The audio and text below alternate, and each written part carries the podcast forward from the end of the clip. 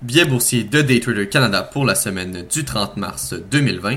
Donc débutons avec suspension possible des tarifs d'importation par l'administration Trump. Vendredi dernier, une très importante nouvelle est passée sur le radar.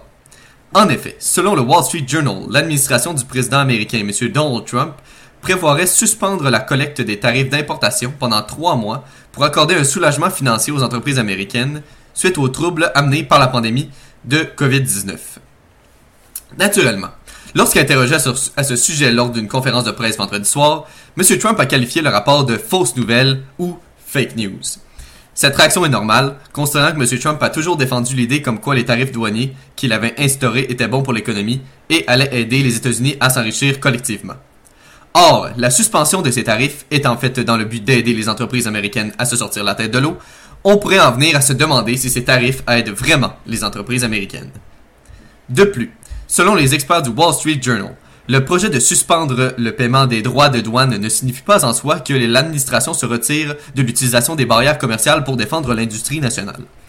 Ils affirment que la combinaison de l'élection présidentielle de 2020 et d'une éventuelle récession suggère que l'administration ferait face à un contre-coup politique si elle supprimait les tarifs, y compris dans les États où les industries manufacturières sont très importantes, telles que le Midwest.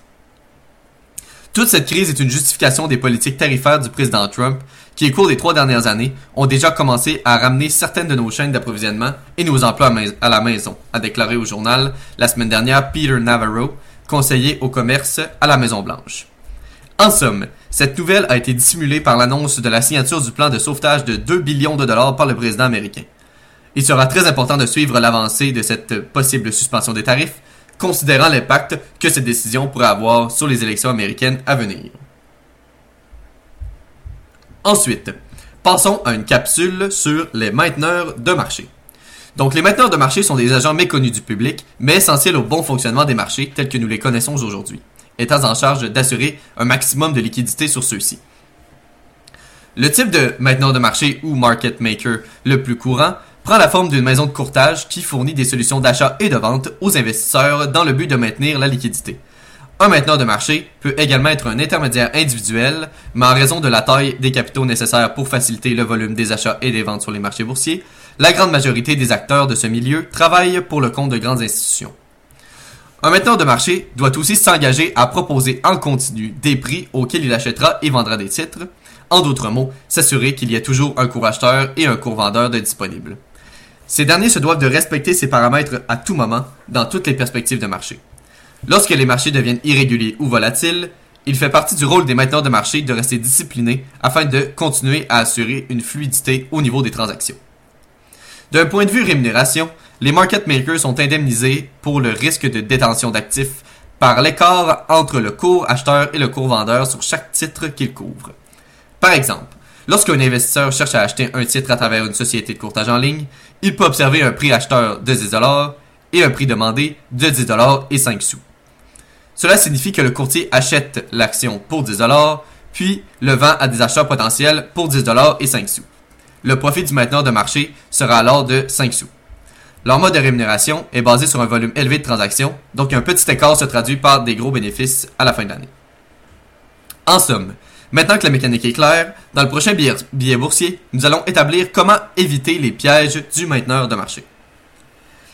Donc finalement, passons maintenant au euh, troisième et dernier sujet, Zoom poursuivi pour divulgation illégale de données personnelles. Les actions de l'entreprise de vidéoconférence Zoom ont plus que doublé cette année. Les investisseurs pariant que l'entreprise serait l'une des rares gagnantes de la pandémie de coronavirus. L'augmentation de son utilisation survient alors que de plus en plus de personnes travaillent à domicile ou utilisent le logiciel de visioconférence pour rester en contact plutôt que de se rencontrer en personne, mesure de distanciation sociale l'oblige. Or, il semblerait que l'entreprise ait été prise avec elle aussi un problème au sein de l'exploitation des données privées de ses utilisateurs. En effet, après une analyse des dessous de l'application iOS, soit celle destinée aux produits Apple, ils ont découvert que dans le cas euh, de l'application Zoom, elle envoie des données analytiques à Facebook, même si les utilisateurs de Zoom n'ont pas de compte Facebook, nous présente Vice News. Il est important de comprendre que ce type de transfert de données n'est pas rare, surtout pour Facebook. De nombreuses applications utilisent les kits de développement logiciel de Facebook comme moyen d'implémenter plus facilement des fonctionnalités dans leurs applications, ce qui a également pour effet d'envoyer des informations à Facebook. En revanche, les utilisateurs de Zoom peuvent ne pas savoir que cela se produit et ainsi fournir des données à Facebook sans leur consentement. Cet incident a apporté quelques soucis judiciaires à Zoom. Tout d'abord, la firme est poursuivie en Californie sur le California's Consumer Privacy Act pour avoir prétendument donné les données personnelles des utilisateurs à des sociétés extérieures, y compris Facebook, sans en informer pleinement leurs clients. Ensuite, le service de vidéoconférence fait face à un examen accru de la confidentialité des clients ce mois-ci, alors que la procureure générale de New York, Ledissa James, enquête actuellement sur les pratiques de, de sécurité de l'entreprise de téléconférence après avoir demandé à Zoom de fournir des détails sur la façon dont l'entreprise protégera les données des utilisateurs. En revanche, bien que les soucis judiciaires ne soient pas encore derrière eux, la situation de fuite de données semble s'être résorbée alors que le président de Zoom a reconnu la fuite de données dans un article de blog. De cette façon, le PDG Eric Yuan a déclaré que les responsables de l'entreprise avaient été informés du partage de données sur Facebook la semaine dernière après qu'un reportage de Vice Media ait détaillé la pratique. Yuan a aussi déclaré que le partage avait commencé après que Zoom ait donné aux utilisateurs la possibilité de se connecter via un kit de développement logiciel Facebook, ou SDK. Enfin, il a spécifié que la confidentialité de nos clients est extrêmement importante pour nous et nous avons donc décidé de supprimer le SDK Facebook de nos clients qui était sur un appareil Apple et avons configuré la fonctionnalité afin que les utilisateurs puissent toujours se connecter avec Facebook via leur navigateur. Cette nouvelle étant sortie dans les principaux médias le 30 mars, le titre a depuis chuté de près de 10%.